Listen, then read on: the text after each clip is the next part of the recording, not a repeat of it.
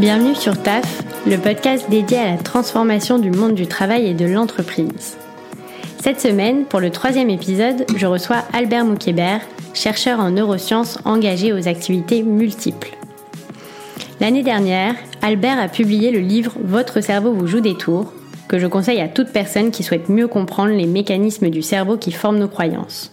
C'est facile à lire et plein d'exemples, donc vraiment, allez-y sans vous poser de questions. Pour l'anecdote, j'ai découvert Albert dans une vidéo diffusée par Welcome to the Jungle il y a environ deux ans.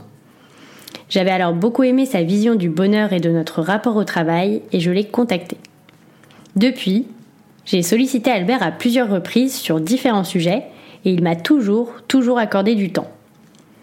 À une époque où tout le monde court après le temps, je trouvais ça important de le souligner. Vous allez le voir, Albert est super sympa, accessible, il se questionne beaucoup, il se renseigne beaucoup et a plein de choses intéressantes à nous apprendre sur ce qui influe sur nos comportements et émotions au travail ou ailleurs. Dans cet épisode, on a parlé de son parcours, de ses différentes activités, mais aussi et surtout de notre rapport au travail, du bien-être en entreprise, de l'impact du système dans lequel on évolue, de revenus universels ou encore de coaching professionnel ou de profil qu'on aime appeler neuroatypique. Tout cela à la lumière de ses connaissances en neurosciences, mais aussi de son regard sur notre société de manière plus globale. Je ne vous en dis pas plus et je vous souhaite une excellente écoute. Bonjour Albert, bienvenue sur le podcast TAF. Je suis vraiment très contente de pouvoir échanger avec toi aujourd'hui. Ben, merci pour l'invitation. Euh, du coup, pendant cet épisode, j'aimerais qu'on parle euh, d'abord de toi et ton parcours. Au Liban, et tu vis jusqu'à la fin d'une licence en psychologie à l'Université américaine de Beyrouth. Mhm. Tu déménages ensuite à Paris où tu fais un doctorat en neurosciences cognitives à Paris 6, Pierre et Marie Curie, Mhm. puis un master en psychologie clinique à Paris 5 et à Paris 8. C'est ça. Euh, Aujourd'hui, les neurosciences, on en parle énormément. C'est un sujet qui est très en vogue, très à la mode.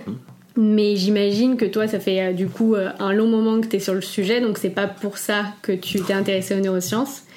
Euh, donc je suis curieuse de savoir, bah, toi, ce qui t'a amené dans cette voie, et notamment s'il y a des moments clés euh, dans ta vie qui, euh, qui t'ont dirigé vers, vers ça. Il y a quelques moments clés, mais c'est surtout le hasard. C'était Ok. pas planifié. J'étais un peu en errance après mon bac. Ok, J'ai fait plein de choses avant de faire ma licence de psycho. J'ai fait des, de l'informatique, j'ai essayé un peu de théâtre, j'ai fait. Travaillé dans l'hôtellerie, etc. Et euh, dans le système américain, on peut choisir les cours qu'on veut à la fac à côté des cours de notre diplôme. Donc, je sais pas si tu es en train de faire euh, ingénieur. Mhm. À côté, tu peux prendre des cours dans d'autres départements. On appelle ça des electives. C'est comme des cours optionnels que tu peux choisir partout à la fac. Et moi, j'étais complètement perdu à la fac. Et un jour, j'ai pris par hasard un cours de psycho. En mode, genre, j'ai besoin de cours pour compléter, pour avoir mon diplôme. Je sais même plus c'était quoi la spécialité que j'essayais de faire. Peut-être biologie ou, ou informatique. Je sais plus, j'ai sauté entre les départements. Et j'ai beaucoup aimé. Et euh, du coup, je me suis dit, ben, j'ai encore un cours libre à prendre. Je vais prendre un deuxième cours de psycho. Et c'était un cours qui s'appelait euh, Sensation and Perception, si je me souviens bien. Et c'était avec euh, un prof qui venait d'arriver au Liban, qui était allemand, qui s'appelle Arne Dieter, qui est devenu mon pote. Je sais pas pourquoi je raconte ça, mais Ok, euh, j'ai- jamais, je pense, raconté. C'était le, premier neuroscientifique que je rencontre de ma vie. euh, c'était la première fois que j'en entends parler. Et le cours, c'était comment est-ce qu'on perçoit le monde, comment est-ce qu'on prête attention ou pas, etc. J'avais beaucoup aimé ça. J'avais plus trop pensé. J'ai fini ma licence de psycho. J'ai une amie qui était à Paris qui m'a dit Tu veux venir faire un master en France? Je dis Ok, de toute façon, j'ai pas de plan dans ma vie. Je suis venu ici et à mon lieu de stage, à la Pitié-Salpêtrière, j'ai rencontré la personne qui deviendra mon directeur de thèse, le professeur Antoine Pellissolo, et qui m'a proposé d'intégrer un master de neurosciences. Il m'a dit Écoute, tu as un profil. En France, la psycho est très littéraire. Euh, dans le système américain, il n'y a pas cette séparation. La psycho est dans une faculté qui s'appelle la faculté des arts et des sciences. Il considère que les arts et les sciences, c'est une même faculté. Il m'a dit, est-ce que tu veux faire un master de neurosciences? Du coup, je me suis intéressé à un peu plus aux neurosciences, puis j'ai fait ma thèse, etc. Mais c'était plus des rencontres. Et depuis toujours, je suis intéressé par pourquoi est-ce qu'on est différent, pourquoi est-ce qu'on pense pas la même chose, comment est-ce que chacun de nous reconstruit sa réalité et tout ça? Mhm. Et c'est pour ça un peu que je me suis intéressé à la psycho, mais les réponses que je recevais en, en psycho n'étaient pas assez satisfaisantes dans le sens où je sentais que c'était presque de la philo, ce qui n'est pas une mauvaise chose, mais c'est très Mhm. différent. euh, Genre jusqu'à maintenant, j'adore la philo. euh, En tout cas, on peut pas faire des neurosciences cognitives sans s'intéresser un peu à la philosophie. Euh, mais les réponses qui étaient issues des cadres théoriques de la psychologie n'étaient vraiment pas satisfaisantes, en tout cas pour moi. Donc je voulais euh, explorer un peu plus euh, euh, les bases peut-être bio- plus biologiques. Il faut savoir Ouais. qu'à la base, quand j'ai intégré la fac, j'ai Mhm. commencé par vouloir faire une licence en bio. Ouais. Donc j'avais déjà ces bases et je voulais un peu les approfondir. Je voulais parler aussi un peu donc, de ce que tu fais en ce moment. Ouais. On va peut-être pas parler de tout, tout maintenant parce qu'il y a d'autres questions plus tard qui, qui évoqueront certaines de tes activités, mais euh, déjà juste parler un petit peu de Chiasma Ouais. euh, que tu as créé donc avec euh, d'autres docteurs en neurosciences. Ouais. Euh, c'est une association dont le but est de comprendre ce qui intervient dans le développement de nos croyances Mhm. et la fabrication de nos opinions. Mhm. Déjà, alors pourquoi ce sujet? Pourquoi tu as creusé sur ce sujet? Et qu'est-ce que vous faites exactement avec Chiasma Alors moi je suis... Dans ma vie j'ai toujours été quelqu'un de relativement engagé. Je Mhm. m'engage pas. Même quand j'étais au Liban j'étais assez engagé. Euh, que ce soit politiquement ou socialement, j'étais secouriste à la Croix-Rouge. euh, j'étais scout. Genre j'ai toujours été un peu dans les milieux d'engagement. Les scouts au n'a rien avec les scouts en France, mais c'est autre chose.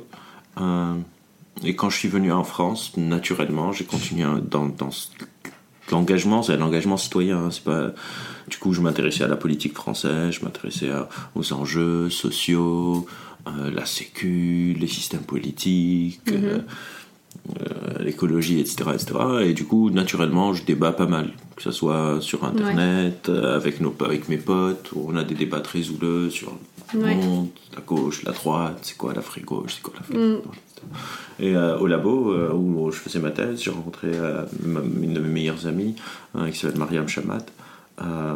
Et du coup, on débattait pas mal. Puis, elle était à l'ICM, au l'Institut du cerveau et de la moelle. On a rencontré Samy et Camille qui étaient dans le labo avec elle. Et on débattait souvent sur des sujets, que ce soit sur le raisonnement critique, pourquoi est-ce que des gens font ci, pourquoi est-ce que des gens font ça, pourquoi est-ce que moi je fais ci, pourquoi est-ce que moi je fais ça. Et un jour, on était dans, dans une autolie. Et on s'est dit pourquoi est-ce qu'au lieu de débattre tout le temps entre nous, et en plus on étudie, genre Mariam étudiait la dissonance cognitive, moi j'ai étudié la phobie sociale, donc la cognition sociale, comment est-ce qu'on forme des opinions sur ce que l'autre pense de moi, etc. Euh, on s'est dit pourquoi est-ce qu'on ne forme pas une sorte de structure euh, à nous quatre et on voit s'il y a d'autres personnes qui seraient intéressées par ça. C'était vraiment il y a longtemps avant qu'on. Aujourd'hui, on parle beaucoup de raisonnement critique, de biais cognitifs, de tout ça. Mhm. Euh, euh, ça, c'était il y a- vraiment genre il y a 6 ou 7 ans euh, où il n'y avait pas encore tout ça. On s'est dit peut-être que ça pourrait intéresser des gens. Donc on a créé Chiasma, on a fait notre premier événement et euh, genre une trentaine de personnes sont venues. On s'est dit bah, il semblerait que ça intéresse. Et après on a continué à en faire. Donc en gros on fait pas mal de choses à, à côté. Chacun de nous a son boulot à côté. Donc c'est vraiment un truc qu'on veut, c'est exprès. Ça reste vraiment une sorte d'aventure de potes. euh, C'est rien de contraignant. Hum, Les trucs qu'on fait le plus souvent, c'est des événements euh, euh, ouverts, gratuits à tout le monde à Paris. En général, on fait un chaque un mois et demi ou deux mois. Là, on avait arrêté avec euh, Covid, mais euh, et, et les événements Chiasma, c'est au début une petite, petite conf d'un de nous. Donc maintenant, on est 7 ou 8, je sais pas. euh, je sais plus, genre peut-être 8. Euh, donc un d'entre nous fait une conférence sur un sujet lié euh, aux neurosciences cognitives, euh, au débat, à la rhétorique, au raisonnement critique, à la psychologie. Et après on fait un débat euh, qui n'a rien à voir avec la conf. Et le but du débat, c'est pas d'avoir raison, mais c'est de comprendre quels sont les, les arguments qui étayent une opinion. Donc les personnes qui débattent, c'est des personnes du public, c'est pas nous, et c'est pas des experts. On veut vraiment recréer une sorte de dîner de potes où on débat d'un sujet. À côté de Chiasma, tu donnes des cours. Euh, à Paris 8 en psychologie clinique et neuropsychologie. Ouais. Pourquoi tu as choisi euh, d'enseigner?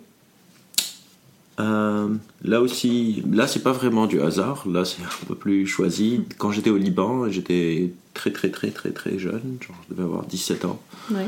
Euh, j'étais assez précoce euh, en informatique. En gros, j'étais un geek.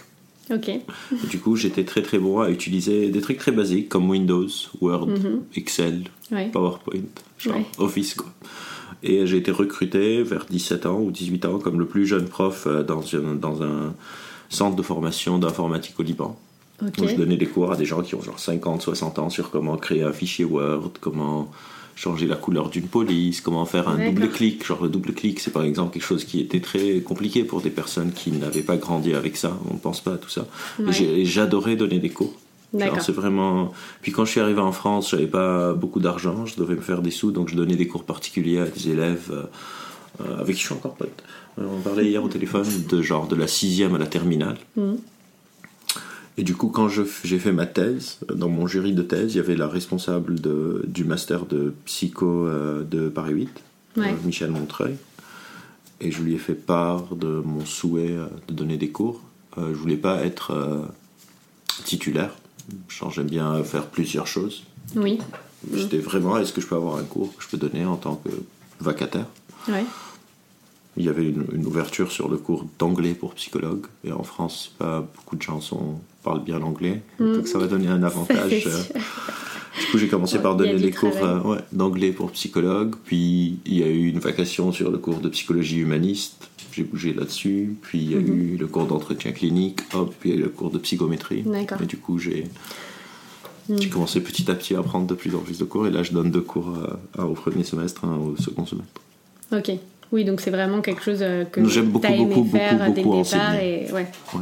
C'est peut-être un une de mes activités préférées. Ça, Ok. ça m'aide Et qu'est-ce que t'aimes là-dedans? Tu sais. euh, Ouais, je, je sais très bien ce que j'aime et c'est hyper euh, égocentrique. J'aime donner des cours parce que ça m'aide à organiser mes idées.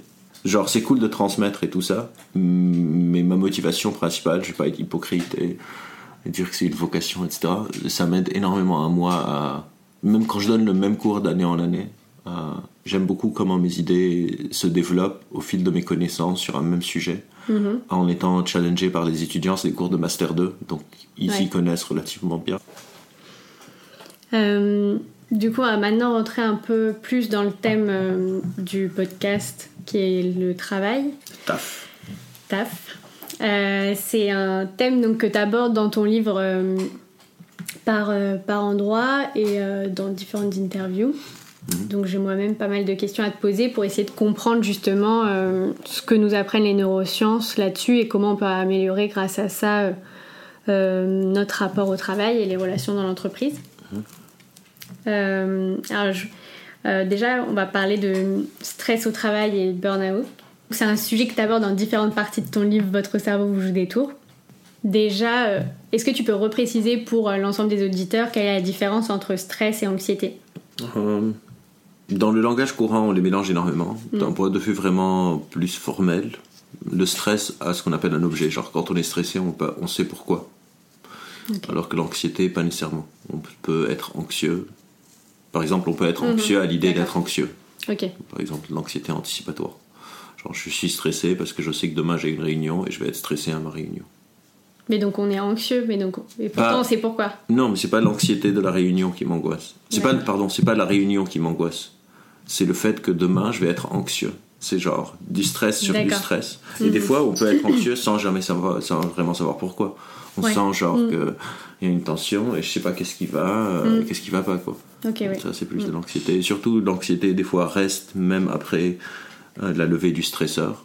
Un Ouais. stresseur, genre, une fois que c'est fini, une fois que le stresseur est passé, je sais pas, je suis stressé par euh, prendre le métro en temps de Covid. Donc, quand je suis dans le métro, je suis très stressé, je fais attention que mon masque ne bouge pas. Et quand je sors du métro, ah, ça va bien. Hmm. Ça, c'est plus du stress. Oui, d'accord. Mais des fois, l'anxiété pourrait rester euh, même après euh, être Exactement. sorti du métro, en Ouais. fait. Mais je peux, à chaque fois, quelque chose va nourrir. Ouais. Genre, je veux dire, ah ouais, mais là, la personne qui vient de passer à côté de moi, je l'ai entendu tousser, etc. etc. Mhm. C'est- plus chronique, on va dire. Euh, Dans ton livre, tu dis qu'on observe que le stress chronique au travail mène au burn-out. Mhm. Euh, comment, selon toi, on est arrivé à un modèle d'entreprise qui provoque autant de stress? Le capitalisme. C'est-à-dire? C'est vraiment genre, c'est un système économique qui est bâti sur le, la. euh, je suis pas économiste, mais euh, de ce que je vois et de ce que je j'observe. Ouais. Euh, on est tout le temps dans une sorte de quête d'efficience, d'amélioration, de productivité. On veut maximiser tout, maximiser les coûts qu'on peut ne pas dépenser, les choses qu'on peut produire, etc. etc., etc. Du coup, on est dans une sorte de fonctionnement intensif permanent toute l'année.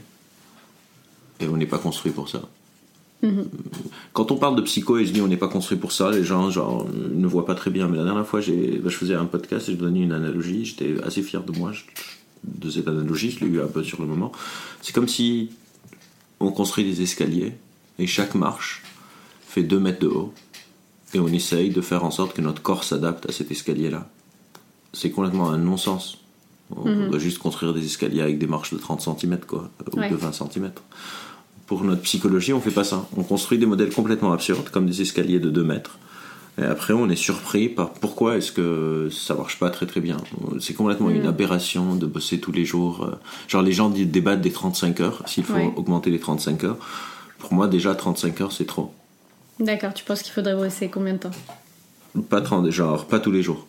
D'accord. Par exemple, je bosse avec pas mal d'entreprises sur le travail, donc notamment avec Welcome to the Jungle, qui était en train de faire un projet de passer à la semaine des 4 jours de travail. Ouais. Donc j'ai dû aller faire. Je suis chercheur, donc j'aime bien faire des revues de la littérature, d'aller voir qu'est-ce qui a été fait sur le sujet avant. Et une des premières questions que je me suis posée, c'est pourquoi est-ce qu'on travaille 5 jours par semaine? Pourquoi est-ce qu'on a un week-end? Ouais. Pourquoi est-ce que c'est 2 jours? Pourquoi est-ce que c'est pas 6 jours par semaine? Ou tous les jours? Ou 4 jours par semaine et 3 jours de week-end Ou Ouais. une semaine 4 jours, une semaine 3 jours Genre faire faire 50-50, on va dire. Et ce que j'ai découvert, c'est que personne n'a jamais pensé à, à pourquoi c'est le week-end. Il n'y a pas de raison valable d'efficience que deux, deux jours off, c'est le modèle optimal pour une société d'homo sapiens pour fonctionner. La raison est vraiment, euh, et c'est pour ça que j'ai dit capitalisme en boutade, Oui. mais c'est un peu aussi vrai, c'est parce que les gens travaillaient tous les jours, et Oui. il y a eu des mouvements sociaux des employés pour essayer de dire au patron, genre, on veut pas travailler tous les jours, et ils ont réussi à arracher deux jours par semaine. Ouais. C'est tout. En sachant que quand on parle de ces sujets, là aussi je fais de la littérature, les gens pensent que le travail a toujours existé, que le taf a toujours été là, mais c'est une invention hyper moderne. Genre c'est vraiment hyper récent, c'est genre 18e, 17e, 19e siècle. Euh, je sais plus exactement c'est quoi la date, mais genre ça a même pas 300, 400 ans. Ouais, la généralisation du travail, tu veux dire. Et le fait de l'emploi, Ouais. Genre être employé chez Ouais. un patron, avoir une fiche de paie, né- débattre son salaire, débattre ses jours off. Avant, le travail, c'était plus du labeur. Ouais. C'est-à-dire, on travaillait plus, mais c'était pas pour quelqu'un d'autre, et c'était Oui. des, des trucs, des activités quotidiennes de tout le monde. Genre, on va planter, on va faire le, le- le- genre forger le métal pour les quelques personnes que je connais, etc. Mais c'était pas un truc où je me réveille tous les jours à la même heure, je vais dans un endroit et je fais la même tâche. C'était genre, ok, aujourd'hui j'ai mes semences, il faut que je sorte, genre les arroser. Aujourd'hui, euh, je vais faire ci, aujourd'hui je vais faire ça. Donc les gens étaient actifs, mais c'était pas systématisé. Et ça, c'est quelque chose de très récent. Et euh, je ne suis pas sûr que ce soit ni euh, sustainable, ni possible de tenir ça dans la durée, ni souhaitable, ni efficace. Et encore une fois, personne n'a jamais vérifié que des humains bossent mieux 5 35 heures ou 40 heures ou 45 heures par semaine que 20 heures. On n'a jamais essayé. On a souvent ce truc en tant qu'espèce. Quand on est né, on est dans un monde.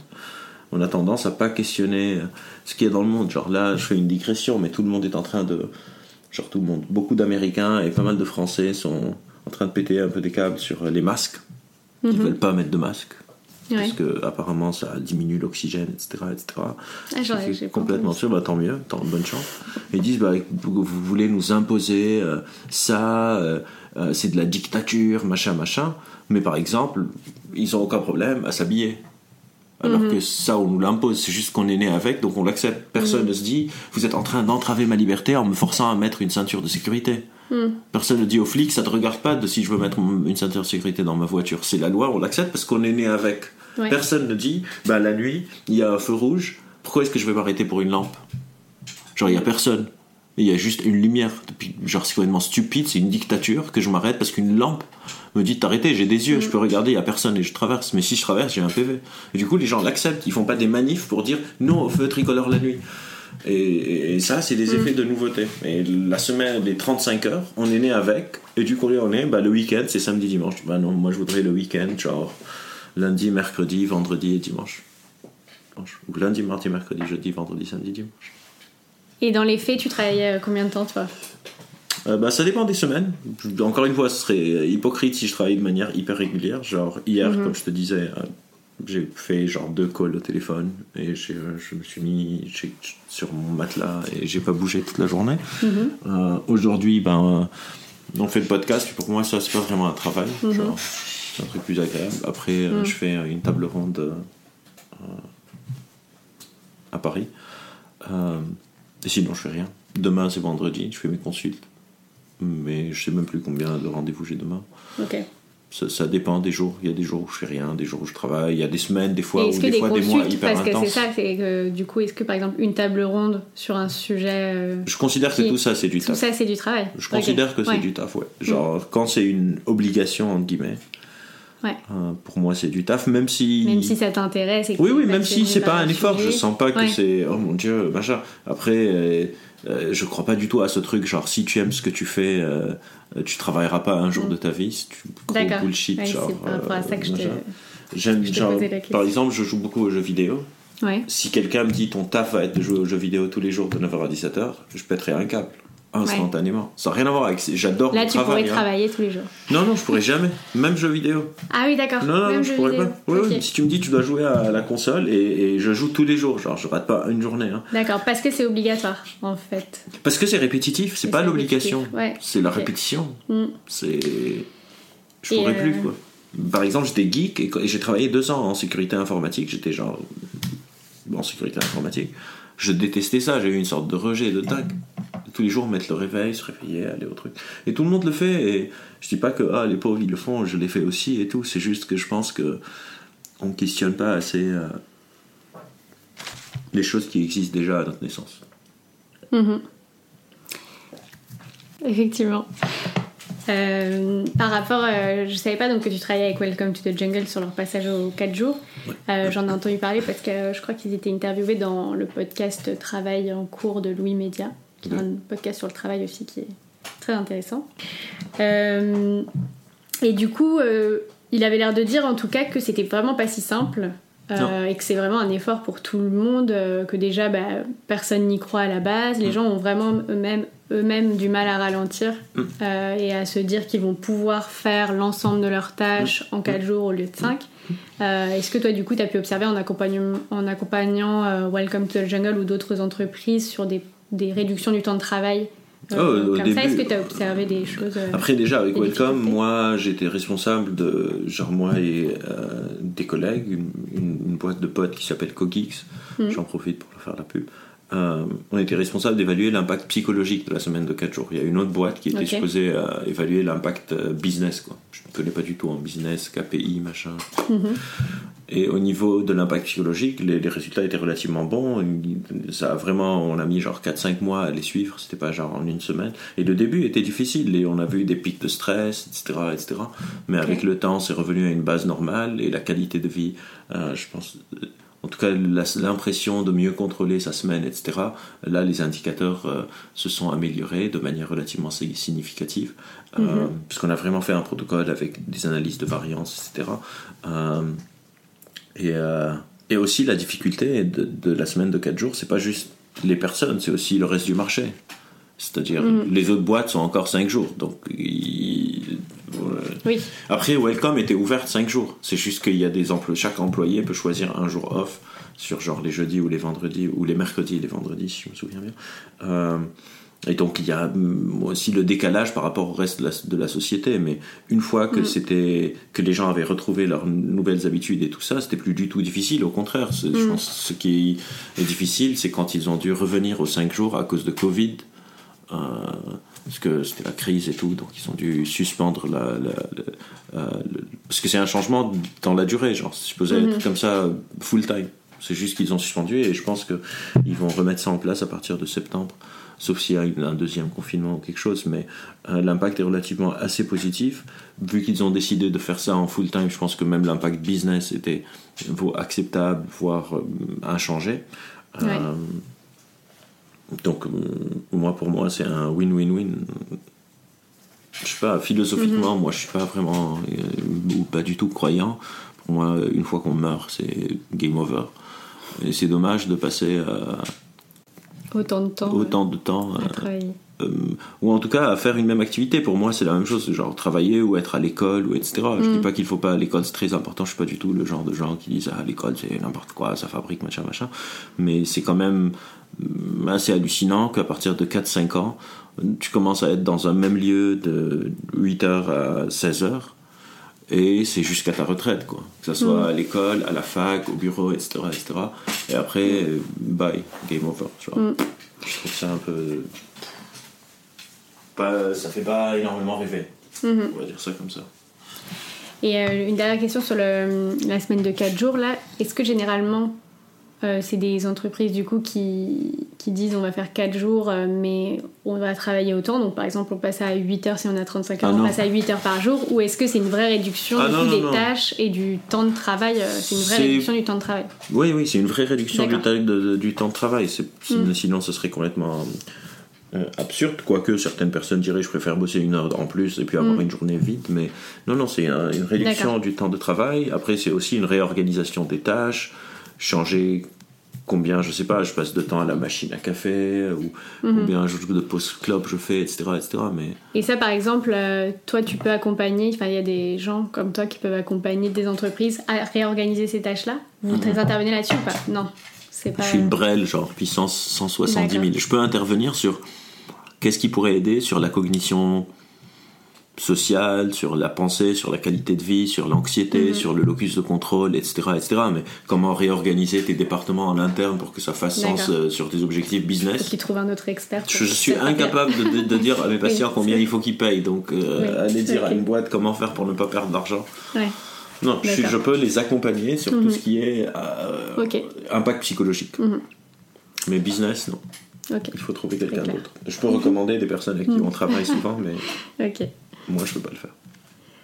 Euh, j'ai lu aussi que donc il y a à la fois donc le stress chronique au travail qui mène au burn-out Ouais. et à la fois euh, le stress et l'anxiété qui sont source de dégradation des relations au travail. Ouais.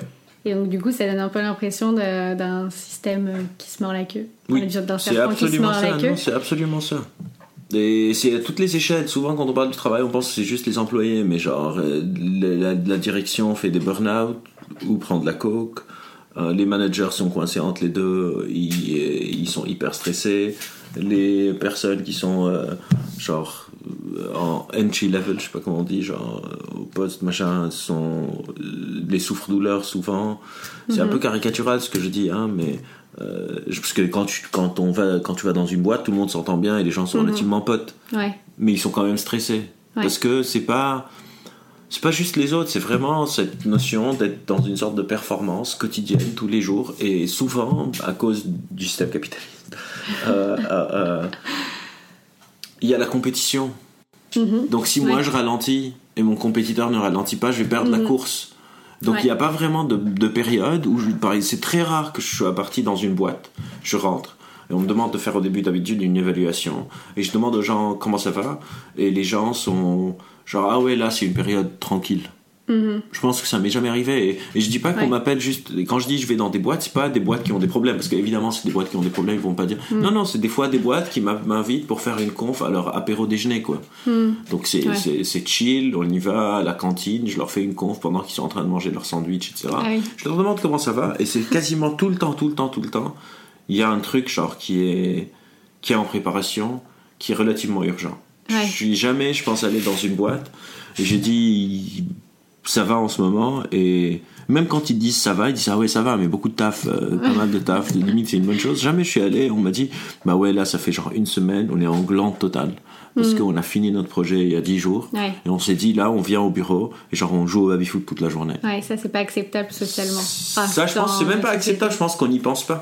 On n'a pas le réflexe de se dire je viens de finir, je sais pas, je suis une boîte euh, n'importe quoi, je viens de signer un grand contrat et je me dis ok maintenant je me repose sur mes lauriers. Genre c'est mal vu et on dit il faut pas se reposer sur ses lauriers. Bah si, Mm. re- fuck it, reposez-vous sur vos lauriers, vous venez de devenir César. C'est pas grave la Mm. couronne de laurier, genre écrasez-la quelques Ouais. nuits. Mais du coup, euh, il y a des, pistes comme ça de réflexion d'entreprise qui, du coup, euh, disent euh, qu'il faut plutôt se baser sur des objectifs que sur des, des heures de travail et que ça, Oui. ça enlèverait ce problème-là, puisque bah, si tu as, mis ton objectif, si tu as atteint ton objectif, euh, bah, tu pourrais en théorie passer la fin de ta semaine. Si l'objectif de ta semaine il est rempli, Oui. en théorie tu pourrais euh, rien- ne rien faire le vendredi. Mais est-ce que dans la réalité ça, ça En marche? pratique, tu atteins ton objectif Et t'as le suivant derrière. et t'as le suivant derrière. Ouais, ok. Donc, Exactement. ça- Tu finis un objectif et tu as celui d'après. Parce Ouais. qu'en plus, il y a, encore une fois, il y a des intensifications. Par exemple, disons que tu es, tu es dans commercial, ton objectif, je vais dire n'importe quoi, je suis vraiment une brêle. hein, euh, ton objectif, c'est 10 000 euros par mois. Mhm. Quand tu arrives à 10 000 euros par mois, tu as atteint ton objectif, mais la boîte te dit, bah, là, chaque euro en plus que tu fais, tu as une- un modèle d'incentivisation, on te donne 10% de plus dessus. Ouais. Et du coup, tu te dis, ok, maintenant que j'ai atteint mon objectif, maintenant je peux rentrer dans le bonus, quoi. Ouais. Du coup, je vais continuer pour exploser le bonus. Ouais, Et ça s'arrête pas. Jamais on dit à un commercial, écoute, tu as assez vendu ce mois, oui, genre c'est bon, c'est bon. tu peux te reposer maintenant. On en a assez, ça, ça n'arrive pas quoi. Et, euh, et on a des pistes euh, de solutions pour euh, avancer là-dessus et changer un peu l'état d'esprit des, des gens dans l'entreprise. C'est des valeurs et j'ai espoir. Après, peut-être que je suis naïf, mais j'ai espoir. J'ai l'impression que la génération qui arrive est beaucoup plus centrée sur le sens du travail. Je travaille beaucoup Mhm. avec Make Sense par exemple Ouais, et les paumés. ouais. Très belle communauté. Ouais, ouais, ouais.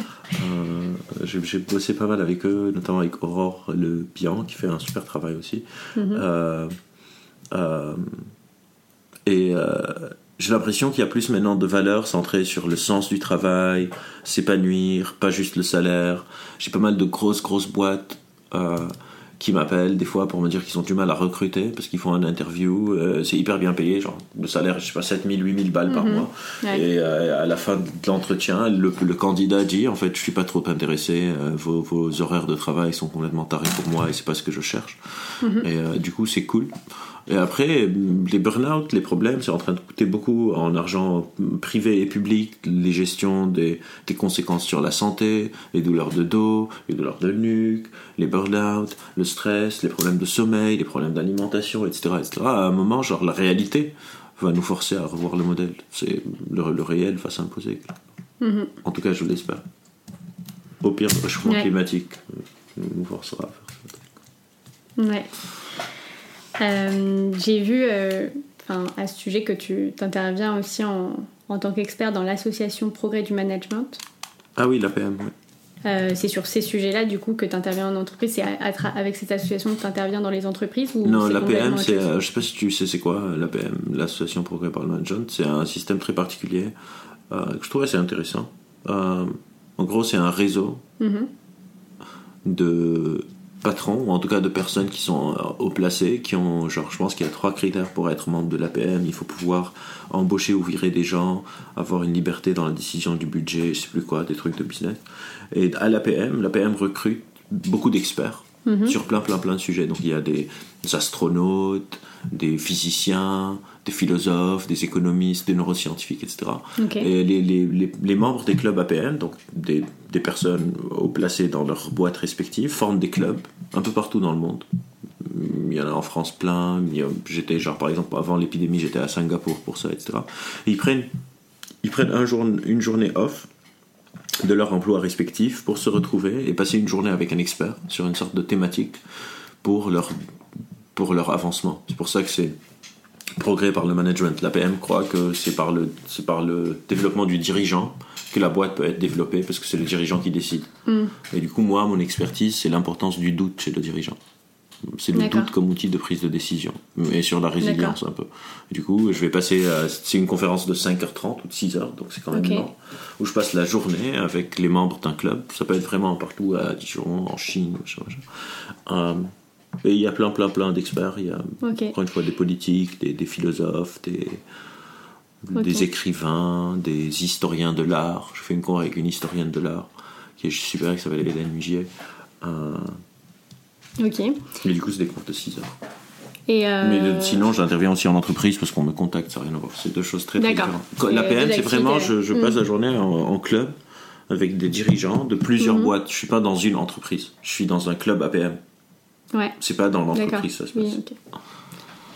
Et, euh, et du coup, euh, s'il y, a- s'il y a des dirigeants qui nous écoutent, tu aurais deux, trois conseils euh, à leur donner pour être. Ouais, euh, de pour se faire moins douter confiance. un peu plus et euh, être plus résilient. Oui, de se dire que quand on est dirigeant, très peu de gens vont nous dire non, vont leur dire non. Moi, je suis pas dirigeant.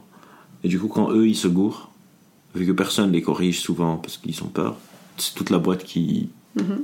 Empathie. Et du coup, paradoxalement, le dirigeant, c'est celui qui devrait avoir le moins confiance en lui, pas le plus. Et du coup, euh, j'essaye d'expliquer pourquoi je pense que le dirigeant ne devrait pas être genre euh, hyper sûr de lui. Euh, souvent, on me dit, bah, regarde Bill Gates. Bah, Bill Gates, quand on prend toute sa. Pas Bill Gates, pardon, Steve Jobs. Quand on prend toute sa carrière, il s'est quand même fait virer de sa boîte tellement il était euh, obsédé. Et puis, euh, ça a marché avec iPhone et iPad, mais. i- Pardon, iPhone et iPod, mais. C'est un exemple parmi beaucoup plus d'autres qui ont flambé parce qu'ils n'étaient pas assez euh, dans le doute, dans une posture humble, dans écouter leurs collaborateurs, etc. Alors, il y a un autre sujet que je voulais aborder avec toi c'est euh, les burn-out dans le milieu startup. Mhm. Euh, parce que c'est un environnement donc, qui prône beaucoup euh, la bienveillance, le bien-être des salariés, des nouvelles pratiques de management plus horizontales. On a quand même beaucoup, euh, beaucoup de discours marque employeur qui sont construits là-dessus. Et en réalité, c'est quand même des rythmes de travail souvent qui sont très intenses, souvent moins cadrés bah, que dans les grands groupes ou autres, où là, généralement, un salarié, en tout cas exécutant, fait vraiment 35 heures et pas plus. C'est très, très, très cadré de ce côté-là. Euh, du coup, je voulais savoir, parce que je n'ai pas trouvé euh, l'information, si on a des, des infos sur la, propo- la propension des burn-out dans les startups par rapport à des entreprises classiques ou euh, est-ce qu'on a au moins des chiffres, hein, des données ou des informations sur ces burn-out en startup euh, Euh, spécifiquement? Je connais pas vraiment la littérature spécifique aux startups, mais je sais Mm. que c'est il y a quand même beaucoup plus de ce qu'on appelle d'injonctions paradoxales dans les startups que dans les boîtes, dans le sens où on, on, on prône des valeurs et Mhm. sur la réalité c'est vraiment le contraire de ces valeurs, c'est-à-dire soit libre, etc., etc. Mais Mm. en même temps, il faut être disruptif, il faut être dans une mm, hyper efficient. Il faut être donc il y a beaucoup de contradictions genre c'est c'est plus cool mais en même temps c'est beaucoup plus de pression alors, que- alors que pression et cool sont à l'opposé l'un Ouais. de l'autre c'est plus libre mais en même temps c'est infiniment plus contraignant. Du coup libre et contraignant. Euh, euh, c'est plus bienveillant mais en même temps c'est infiniment plus compétitif. Donc il faut écraser l'autre startup qui est en train de bosser Mhm. Ouais. sur le même produit que moi. Donc on sait que c'est beaucoup plus d'injonctions paradoxales et mm, dans le cas théorique les injonctions paradoxales c'est c'est un- une des choses qui font le plus de mal à la santé psychique. Donc ce serait pas absurde. Par contre je connais pas vraiment la littérature particulière sur les burn-out dans les startups. C'est une question intéressante. Il faudrait que je regarderai ça après euh, Mhm.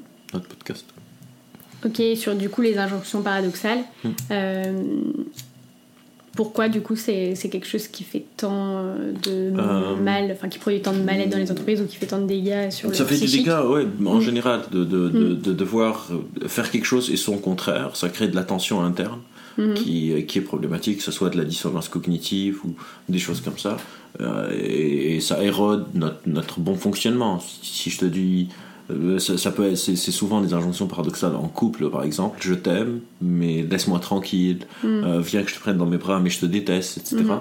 Bah, c'est, c'est, hum, ça a un, un impact néfaste sur notre euh, appareil psychique.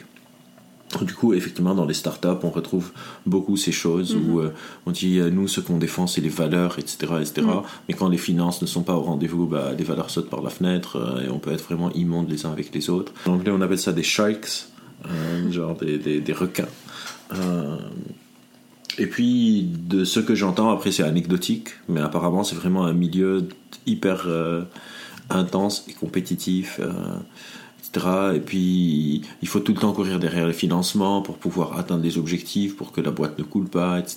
etc., etc. Mm. Donc, c'est quand même paradoxal de vouloir créer un environnement euh, hyper chill, un peu à la Silicon Valley, Mm. où on est tous hyper cool, etc. etc. Et derrière, c'est genre une intensité de dingue, à Ouais. ne pas dormir, euh, genre... euh, parce qu'on ne sait pas si on va pouvoir payer les, les, les, les, les, euh, des salaires à la fin du mois si on est fondateur d'une startup, etc. Ou quand on est employé, on ne sait pas si on va être payé. Souvent, on nous demande de sacrifier. Il y a aussi, on retrouve aussi ce truc de genre mm. euh, euh, la passion, etc. Mais sauf que je peux pas aller au resto, commander l'addition et après dire au resto, je vais te payer en passion, quoi.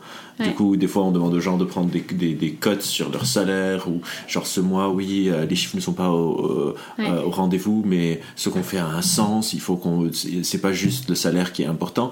C'est pas juste le salaire qui est important quand en face, mm. on n'est pas en train de bosser comme des tarés. Mais si le salaire est quelque part important et on peut pas, mm. genre c'est tout le temps, le salaire n'est tout le temps pas important pour les employés, mais l'argent est tout le temps important pour la boîte, donc c'est un peu, c'est un peu manichéen et, caricatural ce que je dis, mais pas tant que ça, euh, si on vraiment formalise le truc.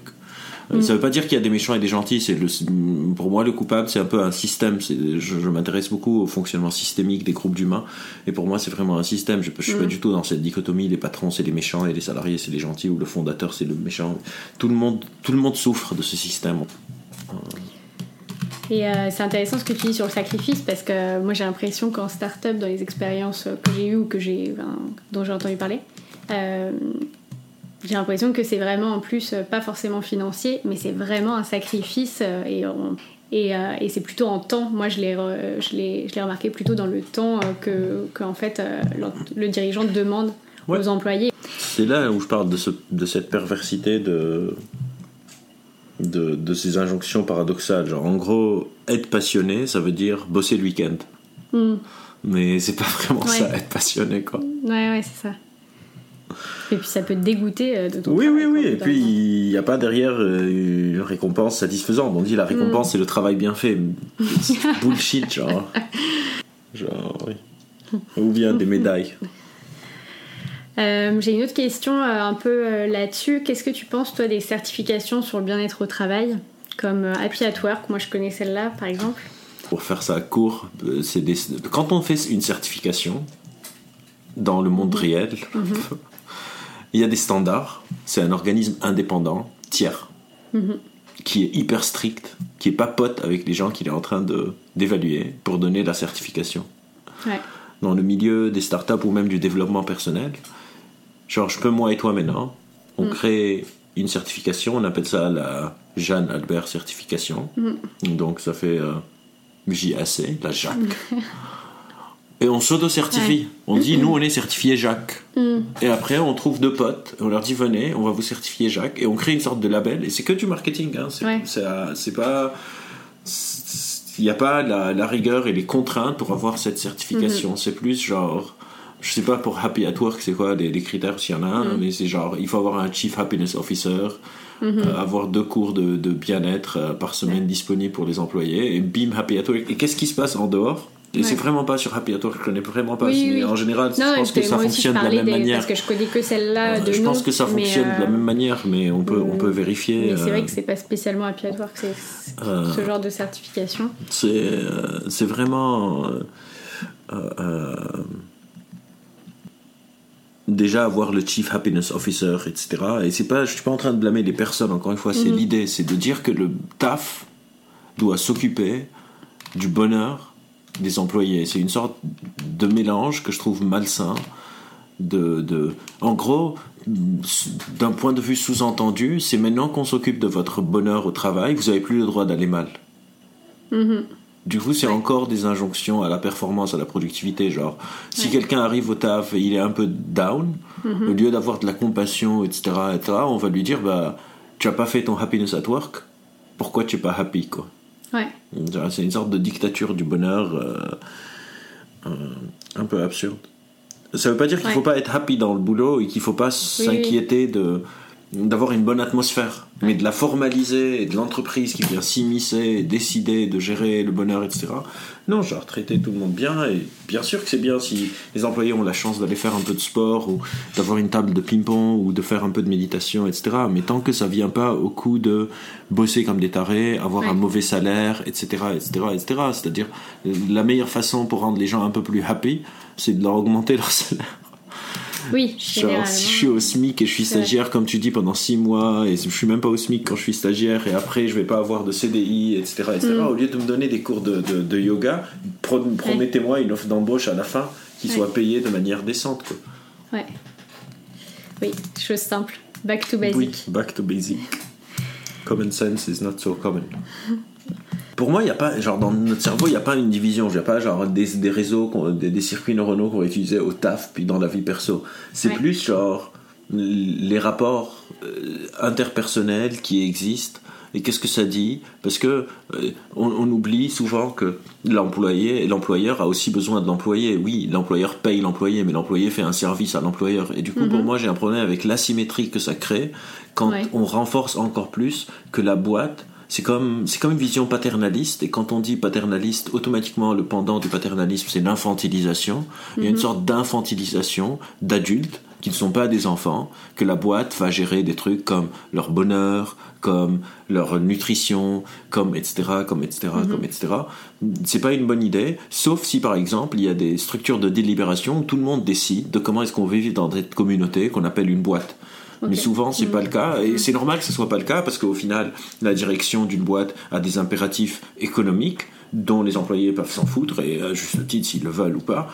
Euh, Mais euh, il faut faire attention à ces mélanges des genres où on crée encore une fois cette infantilisation. C'est quelque chose aussi sur lequel je travaille beaucoup entre le gouvernement et le, et le peuple. Genre par exemple, je sais pas, pendant Covid, il fallait confiner, absolument il fallait confiner. Je suis pas sûr qu'il fallait par exemple faire une autorisation de sortie. Une autorisation de sortie, ça me rappelle l'école quand j'étais un enfant. Il fallait que je demande l'autorisation des parents pour, euh, je sais pas si c'est comme ça en France, mais au Liban il fallait une autorisation pour pouvoir sortir sans, sans prendre genre euh, sans que mes parents viennent me chercher. Je suis un adulte, genre on me dit il faut confiner parce qu'il y a un virus, et après on me fait confiance. On me dit Oui. pas il faut que tu demandes une autorisation. Et cette infantilisation du peuple, mm, je pense, crée une sorte de défiance, que ce soit à l'égard de la direction, donc les infantilisations des employés dans une boîte, et c'est pour ça qu'il y a ce division, cette division très manichéiste qui est complètement absurde entre les salariés et la direction ou entre le peuple et son gouvernement. Si le, le gouvernement dit tout le temps ah, pourquoi les Français agissent comme ça, comme si, bah parce que vous, leur- vous, vous les traitez comme des gosses. Donc Ouais. ils vont réagir comme des gosses. Et surtout, ils vont plus te faire confiance. En dehors de choses comme le salaire, ou est-ce que ça passe forcément par des trucs euh, finalement très basiques euh, qui sont euh, bah, peut-être le salaire par exemple?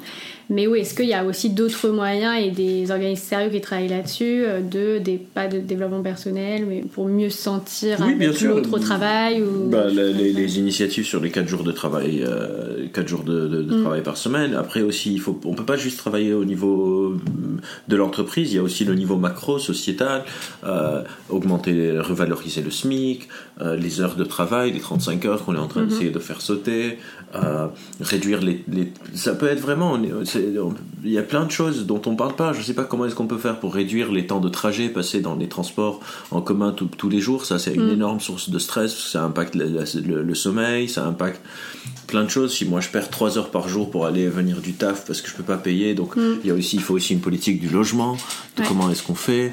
Euh, c'est vraiment plein, plein, plein d'échelles et on se dit, bah, on va résoudre ça en, en mettant un cours de yoga le matin à, à la boîte. Ouais. C'est- c'est hyper réducteur et simplificateur alors qu'on a besoin. Pour moi, c'est ça la politique. La politique, c'est c'est la science ou en tout cas le, le, le- domaine de comment est-ce qu'on va vivre ensemble de manière à ce que la majorité d'entre nous, voire tous, on vive bien. Et donc, c'est aussi prendre en compte mm, tout, tout le reste, genre les prix de- du logement, les cercles sociaux de potes, etc., etc. Et il y a beaucoup de gens qui travaillent sur identifier ces éléments, leur poids, qu'est-ce qui marche mieux, qu'est-ce qui marche moins bien, qu'est-ce qu'on pourrait faire dans des boîtes pour que ça se passe mieux, etc. Euh, tous ces sujets. Ça fait un peu le point avec euh, une autre question que je voulais te poser euh, sur le sujet du revenu universel. Ouais. Parce que j'ai entendu euh, que tu étais pour un revenu universel. Oui. euh, dans une société donc aujourd'hui qui valorise beaucoup le travail, on est Oui. beaucoup euh, valorisé euh, par le travail qu'on fait. Mm. Est-ce que tu peux m'en dire un peu plus sur Bah, cette euh, je suis cette pas économiste, donc peut-être que l'idée du revenu universel est hyper naïve dans ma tête, mais ça part d'un principe, genre je m'en fous comment on y arrive. Si c'est le revenu universel, tant mieux. Il y a des économistes qui s'y connaissent beaucoup mieux que moi et qui pourraient s'exprimer d'une meilleure manière. Par contre, moi, ce que je réclame et pourquoi je, je suis relativement pour, c'est parce que je considère que Homo sapiens existe depuis 230 000 ans. Mhm. On est très content de nos progrès technologiques, sociétaux, sur les libertés, sur les droits de tout le monde, sur le sexisme, le racisme, etc. Mais je trouve que c'est complètement absurde, par exemple, de, de, de- Je viens du Liban, donc toute ma vie, euh, on appelle le Liban un pays sous-développé. Je suis arrivé dans le monde développé, genre la France, un pays développé, un pays parmi les plus développés au monde. Pour moi, c'est complètement dingue qu'on appelle un pays développé quand il y a des gens qui, qui gagnent genre 500 fois moins qu'un autre citoyen de ce pays développé. Ça veut dire quoi un pays développé? Un pays développé pour moi c'est un pays où on peut apprendre gratuitement, se faire soigner gratuitement, avoir une vie décente sans devoir se tuer au taf, ne pas devoir cumuler des boulots, ne pas devoir ne pas savoir comment finir sa, sa fin de mois, etc. Sinon, il faut juste que tous les pays sur Terre, on les appelle des pays sous-développés. C'est quoi l'indi- l'indice de développement si c'est pas genre tout le monde sur ce lopin de terre qui s'appelle un pays développé vit de manière décente, même s'il ne fait pas d'efforts? Pour Ouais. moi, ça devrait être un acquis, genre se libérer de la valeur travail. Pour moi, ça doit être un acquis. Tout le monde devrait pouvoir avoir un peu- un- une vie décente, même s'il reste chez lui, il fait rien. Et je suis pas du tout d'accord que si on ouvre cette porte, tout le monde va rester chez soi et rien faire. Pendant longtemps, j'avais pas d'argument pour étayer ça. Maintenant, je l'ai. Covid, on a tous dû rester chez soi et très peu de gens sont restés à rien faire. Tout le monde faisait des choses, mais c'était presque même suffocant de ne rien faire. Euh, Oui. Pour tout le monde, à part peut-être pour moi, moi je suis hyper flemmard, mais, mais Ouais. euh, en tout cas des, des- des personnes avec qui j'ai parlé, des études qui Ouais. sont sorties, etc., etc. Donc c'est vraiment une vision hyper négative et cynique de l'espèce humaine de dire ah bah ouais, euh, euh, bah lui il travaille pas, pourquoi est-ce qu'on devrait l'aider? Parce qu'on peut. Parce que c'est ça, être dans un pays développé, c'est quelqu'un qui fait rien. Je sais pas que ça soit s'il fait rien par choix ou parce qu'il est, euh, il a un handicap ou bien parce qu'il a, je sais pas, n'importe quelle raison. Tout le monde devrait pouvoir vivre bien, sinon arrêter de prétendre que c'est des pays qui s'appellent développés. Un pays développé, pour moi, c'est pas juste axé sur l'industrialisation, sur euh, avoir de l'électricité ou l'eau courante. C'est être développé aussi sur le point de l'humain, où n'importe quelle personne, encore une fois, sur ce, sur ce bout de, de- de la planète qu'on appelle un pays développé, devrait pouvoir avoir une garantie de décence, euh, malheureusement ou heureusement aujourd'hui dans le monde, la garantie de décence implique automatiquement avoir un minimum d'argent. Et du coup, il faut que l'État le donne. Dise pour tout le monde, vous avez, je sais pas, 1000 euros par mois, que vous bossiez ou pas, c'est 1000 euros. Vous pouvez trouver quelque part un village, peut-être pas tout le monde peut, vivre décemment dans une grande ville ou à la capitale. 1000 euros à Paris par mois, ça va être un peu compliqué si vous avez un loyer et tout ça. Mais au moins, vous pouvez aller quelque part d'autre et vivre décemment, parce que c'est ça, être un pays développé. Sinon, qu'on abandonne cette, cette, cette étiquette, parce que c'est de la publicité mensongère. Je m'énerve encore, mais c'est pas c'est intéressant ce sujet de l'appellation pays développé parce que moi, c'est un constat qui n'est pas du tout, qui s'est pas vérifié dans des stats que j'ai trouvé sur les indices euh, du bonheur dans le monde, etc. Mais dans mes, j'ai pas mal voyagé, plutôt dans des pays dits moins développés ou en développement. Et, euh, et j'ai l'impression, j'ai toujours eu l'impression que les gens étaient quand même Ah oui, ça plus heureux. avant. euh, Ils n'ont pas du tout la même relation au travail. Enfin, il y a vraiment une relation très très différente avec Le bonheur n'est pas du tout indexé avec, euh, avec tous ces facteurs. Hein. ouais. C'est vraiment un truc hyper micro. Hmm. Euh, mes potes, euh, l'activité que je fais, etc. Oui, ce que tu disais aussi tout à l'heure sur euh, par rapport euh, à la période du Covid a- qu'il a un peu des, qu'il a un peu mm, révélé au grand jour, euh, ce côté-là de euh, bah, si on n'a plus de travail, qu'est-ce qu'on fait? Et, euh, et qu'en fait, euh, bah, il y a plein de gens qui sont un peu aussi addicts au travail parce qu'on est habitué Ouais. à travailler, qu'on est habitué à pas avoir de place pour autre chose. Et du coup, le jour où on nous dit bah, on- vous travaillez deux jours par semaine, le reste du temps, on peut vite être paniqué de pas savoir, on peut se poser des questions sur bah, ça se trouve, j'aime rien d'autre en fait, j'ai aucun centre d'intérêt autre que mon travail. Euh, On a rempli nos activités. Oui. C'est ça qui est intéressant, c'est-à-dire même ceux qui Mm. étaient perdus, au bout d'une semaine, tout le monde est devenu top chef, master chef. Mm. Voilà. Chez nous, on a eu une phase de jardinage. On a maintenant de la coriandre, des tomates, Ah oui. des gardénias de l'autre côté, etc. etc. Je j'ai jamais autant cuisiné que j'ai cuisiné, mais aussi Euh, j'ai fait beaucoup de consultes à distance. Beaucoup de gens ont quand même sont mobilisés, des personnes qui faisaient de la couture de masques pour pour leur quartier, etc., etc.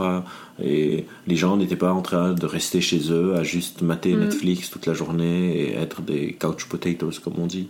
Oui. Euh, tout le monde s'est mis au jogging, tout le monde s'est mis au sport. euh, euh, évidemment que c'est pas un truc positif, hein, mais au moins j'espère qu'on va arrêter de me bassiner avec le truc. euh, non mais Albert, les gens, euh, si tu s'ils ont rien à faire, ils foutent rien, ils vont profiter Oui. du système. Genre non, c'est non. Et c'est 9 fois sur 10 les personnes qui me disent ça, c'est des personnes qui sont hyper privilégiées par le système. Euh, et qui sont en train de taper sur les autres, genre ouais, les gens abusent de la sécu, genre non. Il y a une minorité qui abuse de la sécu et beaucoup moins que des gens qui abusent des optimisations fiscales. Encore une fois, je suis un peu manichéen, mais je suis un peu en colère aujourd'hui. donc. Euh, J'avais une autre question sur euh, les- la terminologie un peu qu'on- qui se développe autour de burn-out. Après, on a entendu parler de bore-out, puis de Oui, brown-out. Ouais. euh, qui sont du coup un peu respectivement du, enfin, du mal-être dû à l'ennui au travail et du, mal-être, enfin de ce que j'ai compris, ou du mal-être dû à une perte de sens. Mais finalement, Ouais. ce qu'on retient, c'est que tous la conséquence, c'est du mal-être. Exactement. Et du coup, je me pose la question un peu de la pertinence de ces terminologies. euh, on aime bien faire des catégories de. de- je, je disais tout à l'heure, on peut appeler les mots, on peut utiliser les mots qui- qu'on veut. Moi, ce qui m'intéresse, c'est vraiment l'idée derrière un mot. Genre, la dernière fois, j'étais sur un débat sur Facebook où j'utilisais le mot résilience et quelqu'un disait, mais le concept de résilience, c'est dépassé, euh, c'est de la psychanalyse et tout. Et je disais, bah, je m'en fous du mot. Genre, si tu veux, propose un autre mot et j'utiliserai le mot que Ouais. tu veux. Moi, ce qui m'intéresse, c'est l'idée derrière. L'idée derrière, de quand moi j'utilise le mot résilience, c'est pourquoi est-ce qu'il y a des humains qui qui sont moins négativement impactés que d'autres dans une, face à une même situation. Je sais pas, dans une famille, un des parents décède, pourquoi est-ce qu'un enfant gère mieux que l'autre? Utilise le mot que tu veux. Je veux pas dire résilience parce que tu penses que le mot est chargé, on peut utiliser un autre mot, il n'y a pas de souci. Les mots, ça ne m'intéresse pas plus que ça. Du coup, tu veux dire brown out, burn out, bore out, machin, machin. Ce qui m'intéresse, moi, c'est l'idée derrière. Il y a des gens qui sont dans un mal-être et comment est-ce qu'on peut faire, pour comprendre et, et- et les aider, quoi. Ouais, tu as souvent abordé aussi la question de la responsabilisation de l'individu Ouais. dans la société et, donc, et aussi dans l'entreprise, dans le travail. Ouais. Euh, Qu'est-ce que tu entends par là? Est-ce que tu peux revenir un peu là-dessus? Euh, donc j'ai écrit un livre et j'ai beaucoup travaillé sur ce qu'on appelle les biais cognitifs, en gros les distorsions de notre cerveau. Et du coup, beaucoup de gens euh, m'appellent ou me contactent ou je fais des interviews, des podcasts sur les biais cognitifs, comme si les biais cognitifs, ça va genre expliquer euh, tous les comportements des humains. Donc par exemple, sur Covid, il y a des personnes qui étaient dehors dans les parcs au début de l'épidémie et les gens m'appelaient pour me demander quels sont les biais cognitifs qui peuvent justifier pourquoi est-ce que les gens sont dehors alors qu'il y a un virus? et, et ça, j'ai trouvé que c'est qu'on a mis trop le paquet sur les biais cognitifs et du coup sur l'individu. Donc on surresponsabilise l'individu et ça, ça a pour euh, euh, en contre-pied, en contrepoids, pardon, euh, une invisibilisation du système. Alors que, que je pense que c'est pas une bonne chose. Il faut pas surresponsabiliser l'individu. C'est pas tout le temps la faute à l'individu. Par exemple, quand les gens sont dans les parcs, il faut aussi regarder quel est le, le, le, le milieu informationnel dans lequel ils baignent. Et dans, sur ce week-end-là, le gouvernement avait dit vous pouvez aller voter. Et du coup, pourquoi est-ce que je peux aller voter mais pas aller au parc? On revient aux injonctions paradoxales. Et du coup, c'était c'est pas la faute à l'individu, c'est c'est plus la faute au système qui envoie des signaux qui sont contradictoires. Et du coup, j'essaye tout le temps de nuancer que les, les, les biais cognitifs baignent tout le temps dans un contexte, que ce contexte est souvent hyper important pour pouvoir comprendre comment est-ce que notre cerveau fait sens de la réalité euh, et, et de ne pas juste regarder le, le- la finalité et donc l'individu qui fait un comportement, mais de regarder toute la chaîne. Et on peut faire ça sur plein de choses. Je sais pas, quelqu'un. Comprendre, c'est pas justifié. Mais je sais pas, quelqu'un qui fait un crime alors qu'il a eu une enfance pourrie, il, je sais pas, il a été abusé, euh, son père le, le cognait, sa mère était alcoolique pour faire vraiment la totale. Est-ce que c'est vraiment juste sa responsabilité ou est-ce qu'il y a son vécu? Malheureusement, dans la société, on, on- on a une société qui a responsabilité individuelle, donc c'est lui qui va aller en tôle Ouais. Mais parce qu'on n'a pas un meilleur système aussi et moi en tout cas j'ai jamais trouvé une solution à ce problème de faire porter le chapeau à l'individu alors qu'il est le résultat de, de déterminismes euh, qui soient familiaux, sociaux, systémiques, politiques, etc., etc. Et du coup, j'essaye autant que je peux d'expliquer que c'est beaucoup plus complexe que ça, que de regarder juste le produit fini, entre guillemets, donc l'individu, et de questionner beaucoup plus la responsabilité euh, du groupe familial, du pays, de, de, la société, des médias, de, des politiques, etc., etc., pour avoir une vision plus complexe et pouvoir mhm. mieux comprendre, pour mieux pouvoir euh, accompagner, prévenir, etc., etc. Je dis pas que c'est pas la faute à l'individu, mais je dis que c'est pas juste sa faute, et encore une fois, comprendre, c'est pas justifier, donc je, veux pas qu'on me comprenne mal, qu'ils disent je suis en train de justifier le fait que quelqu'un tue, non, c'est inacceptable, mhm. et il faut trouver une manière de l'empêcher de le refaire, parce que c'est pas la faute à la victime non plus qui paye le prix au final. Mais mhm. euh, il faut faire attention à ne pas vouloir faire ce qu'on appelle l'erreur de la cause unique et de dire bah tout c'est la cause au biais cognitif ou à l'individu et de se rappeler que on, est, on baigne tout le temps dans un contexte. Il n'y a pas de biais sans contexte. Ouais. Et euh, du coup dans dans le travail, euh, comment on peut relativiser notre marge de manœuvre? Sur euh, notre propre bien-être euh, dans l'entreprise pour des personnes euh, voilà, qui se sentiraient pas bien Alors déjà, on je trouve qu'on se met beaucoup de bâtons dans nos propres roues. Donc je peux être dans mhm. un environnement de travail vraiment mauvais, mais quand je rentre chez moi, par exemple, souvent des personnes vont ruminer refaire la réunion où on nous a mal parlé, etc., Tout ça, ça c'est quelque part auto-infligé, dans le sens où le patron n'est plus là, je suis même plus au bureau, je suis sur mon sofa. Pourquoi est-ce que je vais euh, donc se, mm. se protéger soi-même? En gros, ce que je dis souvent, c'est genre la vie est déjà assez dure. On est mhm. sur un vélo, et la vie est déjà assez dure, on n'a pas besoin de rajouter à la difficulté du, du circuit des bâtons dans nos propres mm. roues. Donc les ruminations, bien dormir, avoir des activités extra euh, quelque part. Euh, mettre des limites au boulot, accepter qu'il y a des périodes où je peux rien faire. Comment tu mets des limites au boulot euh, Par exemple, à 18h, je me barre. Genre, il y a la loi qui protège les employés, on peut pas te mm. virer parce que tu pars à l'heure. Ils peuvent, ils peuvent te, te, pourrir la vie, mais, mm. mais ça c'est encore autre chose. Mais mais euh, il y a des, des, manières de, de, de, gérer, de réaliser que le rapport de force n'est pas aussi descendant quand on a le choix. Quand on n'a pas le choix, bah, dans ma marge de manœuvre, comment je peux faire? Ça peut être des trucs aussi bêtes que genre faire un peu de sport, mais aussi s'organiser dans des syndicats, dans ma boîte. Euh, euh, euh il y a vraiment plein de leviers où on peut utiliser le groupe. Euh, pour, pour, euh, pour se fédérer, pour avoir une meilleure vision des choses, mais accepter qu'il y a des choses qu'on ne peut pas gérer. Et du coup, là, on revient aussi, tous les salariés sont aussi des citoyens, mhm. s'engager sur quel monde de, de, demain est-ce qu'on veut construire, par le vote, par les élections, par ne pas être cynique. Euh, euh, si on considère que les élections, c'est pas assez bien, quels sont les systèmes par lesquels on veut remplacer On peut pas extriper, extirper, je me trompe tout le temps, mhm.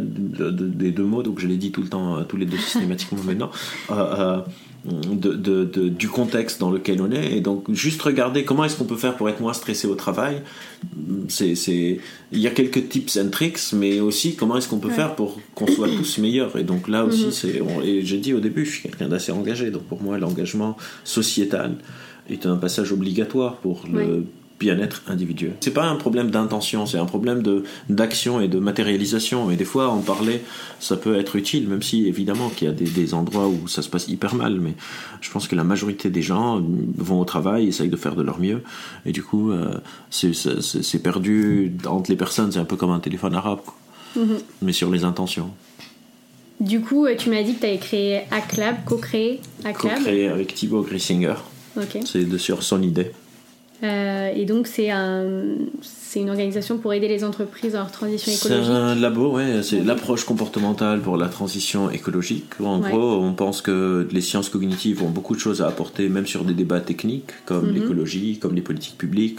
Trois des personnes d'Ankiasma travaillent dans des branches euh, interministérielles pour quelles sont les utilités des, sciences comportementales pour la politique publique. À c'est plus l'approche comportementale pour la transition écologique. On essaye d'expliquer que euh, c'est pas la, la, la, euh, la technocratie ne peut pas tout résoudre, juste les mhm. outils. Si on a un outil, il faut déjà que les gens l'adoptent, que les gens le comprennent, que les gens mhm. l'approprient, etc., etc. Et on aide des, des, structures, ça peut être des collectivités territoriales, des boîtes, etc., etc., à prendre en compte euh, l'humain dans mhm. l'équation euh, euh, pour la problématique écologique.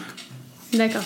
Et ça passe euh, en pratique, euh, ça passe par quoi par On exemple fait des, soit des études de, de- de terrain sur quels sont les leviers et les points de stress possibles dans une sorte de déploiement d'une solution euh, euh, ou d'une nouvelle politique publique, etc., euh, pour aider à, à- prendre en compte les limites, par exemple, de notre cognition ou de, des représentations mentales qu'on peut se faire pour avoir un meilleur fonctionnement, euh, essayer de faire des analyses comportementales euh, sur certaines choses, ou faire des enquêtes, par exemple, sur euh, les comportements euh, des personnes euh, pendant le confinement et comment est-ce que ça va changer euh, quand on, sort du, quand on Mhm. sort du confinement, par exemple.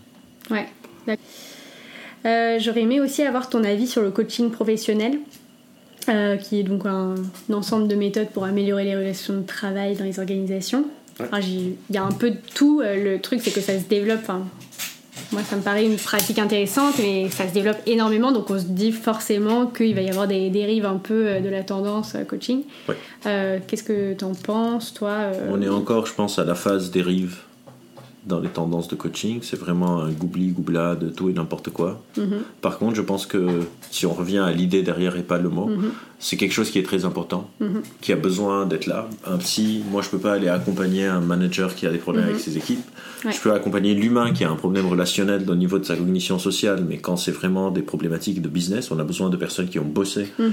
dans le business. Par Ouais. contre, effectivement, jusqu'à maintenant, c'est un peu comme tirer au hasard, si tu veux prendre un coach. Euh, on revient à la problématique des certifications. Chaque Ouais. deux, trois coachs se mettent ensemble, créent une certification et après disent une certification internationalement reconnue. C'est pas cadré par la loi. N'importe qui peut créer la certification qu'il veut. Euh, les formations de coaching sont encore très, très, très courtes, très, très, très, très superficielles sur des choses issues de la psychologie et des neurosciences qui sont pas vraies, comme, je sais pas, les types de personnalité, genre des tests de personnalité en entreprise, la MBTI et tout ça, qui est vraiment comme des horoscopes. Euh, le cerveau gauche créatif, le cerveau droit analytique, là aussi, ça Mhm. n'existe pas. Euh, L'alignement, l'authenticité, il y a beaucoup de, de mots de buzz comme ça, Ouais. qui sont complètement dénués et vidés de leur, de leur sens Mhm. Des formations qui coûtent souvent très cher et qui sont très courtes, alors que le temps est important dans l'apprentissage. C'est pas par hasard que la fac ça prend 5 ans, etc. Je dis pas qu'il faut qu'il faudrait nécessairement 5 ans pour devenir coach, mais en tout cas le faire en 8 séances sur 3 mois pour euh, 5000 euros, euh, on peut pas apprendre comme ça. Je suis désolé, genre c'est des limites physiologiques. C'est comme si je dis moi je vais aller à la gym tous les jours pendant une semaine et après je vais être baraqué et, et musclé. Non, c'est la même chose pour, pour l'apprentissage. Je sais pas pourquoi on pense qu'on va pouvoir aider quelqu'un dans son métier qu'il fait depuis 20 ans, juste en faisant une formation de 3 semaines. C'est hyper arrogant, euh, c'est presque insultant pour moi. Mais par contre, encore une fois, c'est un vrai besoin. Il faut juste que petit à petit, des coachs émergent qui font un peu le ménage et qui organisent leur profession. Avoir, je sais pas, une loi qui contrôle le titre de coach. Euh, tout comme il y a une loi qui contrôle le titre de psychologue ou de dentiste ou de, de, de, tout le reste en fait, Ouais. d'architecte, d'ingénieur, etc., etc. Mais coach, genre on peut maintenant offrir une, une école de coaching, faire une formation de deux week-ends et commencer à diplômer des coachs. Et euh, je pense Ouais. que c'est juste parce que c'est nouveau et j'espère qu'à terme ça va être mieux géré. Alors, je voulais évoquer le sujet des profils euh, neuroatypiques dans l'entreprise. Alors, j'y connais vraiment pas grand chose. C'est un sujet que j'ai découvert il y a très très peu de temps. Donc, euh, je, je voulais savoir bah, déjà si, euh, si tu pouvais expliquer ce qu'est une personne neuroatypique et des exemples de troubles euh, que ça concerne. Euh, je m'attendais pas à cette question. Euh, J'ai aucune idée de ce que ça veut dire. Personne ne sait vraiment. d'accord. C'est à nouveau les buzzwords. Il n'y a pas de critères diagnostiques pour personne neuroatypique. Il n'y a pas de critères diagnostiques pour un zèbre, pour un haut potentiel, Ouais, pour un lotus, pour une tulipe. C'est à nouveau des mots euh, qu'on met sans prendre le temps de se demander qu'est-ce que ça désigne derrière. Déjà, le mot neuroatypique, ça n'a aucun sens. De la même manière que la programmation neurolinguistique, le mot n'a aucun sens. Déjà, programmation, c'est écrire un logiciel. Neuro, c'est OK, les neurones. Linguistique, genre, pff, on a juste pris trois mots et on les a foutus ensemble. De la même manière, genre, un profil, c'est une sorte de trait de personnalité. Neuroatypique, on a juste mis des mots. En, en général, quand, quand tu entends le mot neuro ou le mot quantique, 9 fois sur 10, c'est du bullshit. Ça ne veut pas dire que les personnes qui sont désignées neuroatypiques n'ont pas des difficultés derrière. Ouais, Encore une fois, on revient à cette différence entre le mot et l'idée derrière.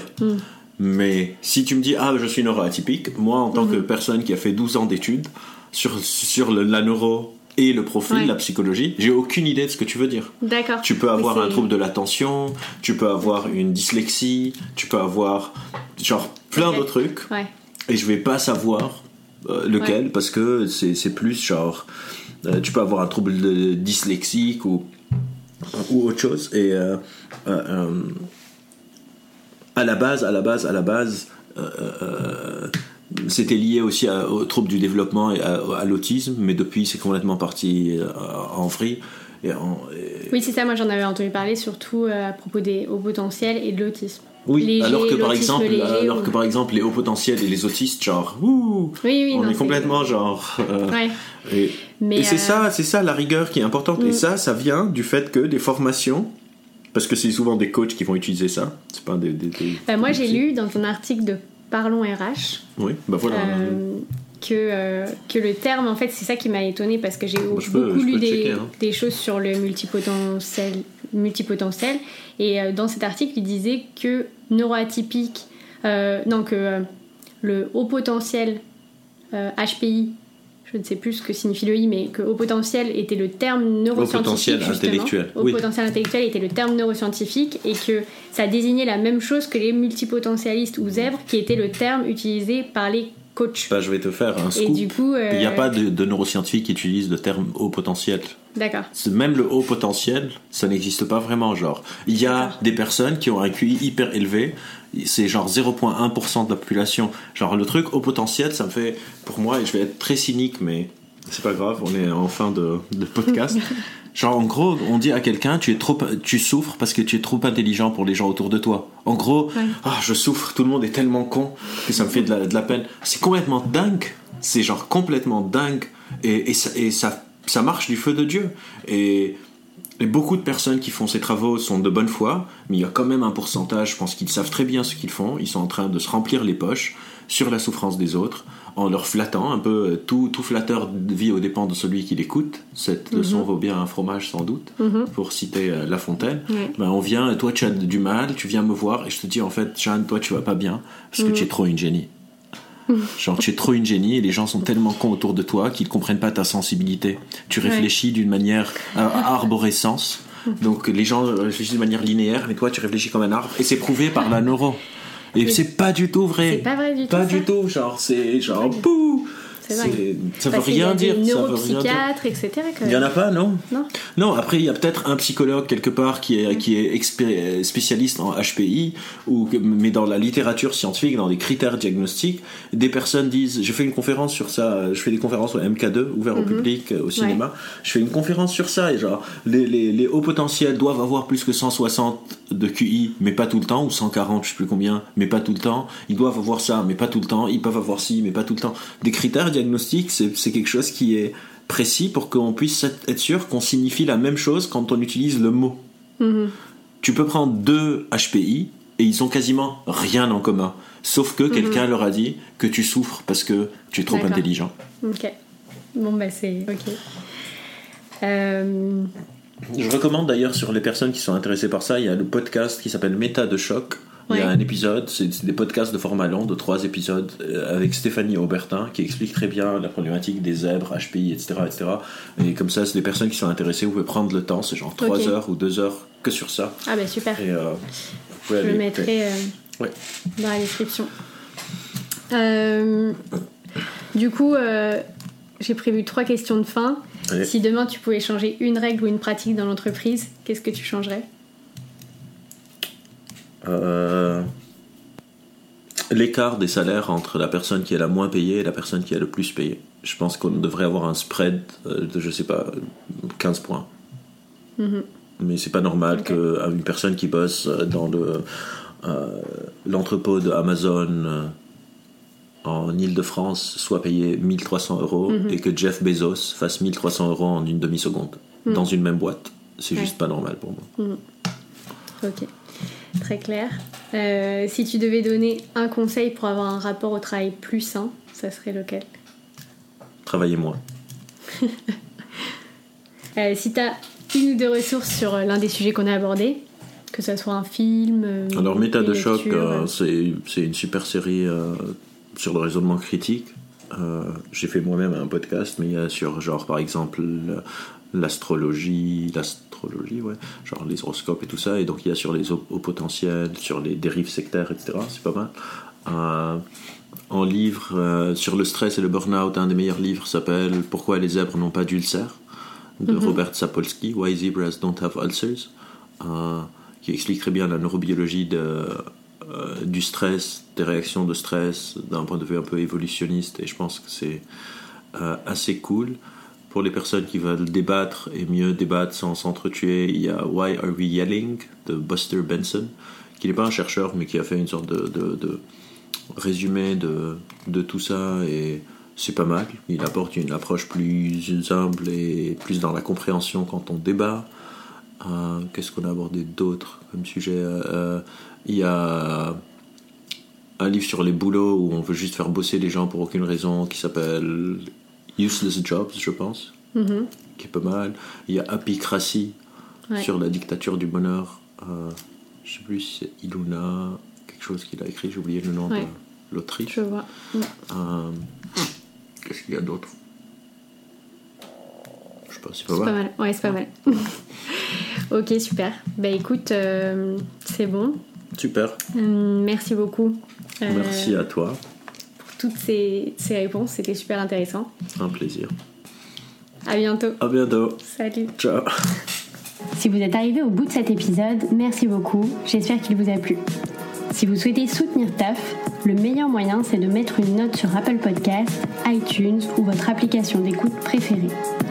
Vous pouvez aussi en parler à votre entourage pour m'aider à rassembler la plus grosse communauté d'acteurs et de passionnés des changements que connaît le monde du travail aujourd'hui. Pour creuser les sujets et recevoir deux fois par mois des ressources complémentaires et les backstage de l'aventure TAF, je vous invite à vous inscrire à la newsletter que vous trouverez en lien dans la description. Enfin, je suis toujours preneuse de vos retours sur n'importe quel aspect du podcast qui m'aideront à améliorer le format au fur et à mesure. Sur ce, je vous souhaite une excellente journée avec ou sans taf.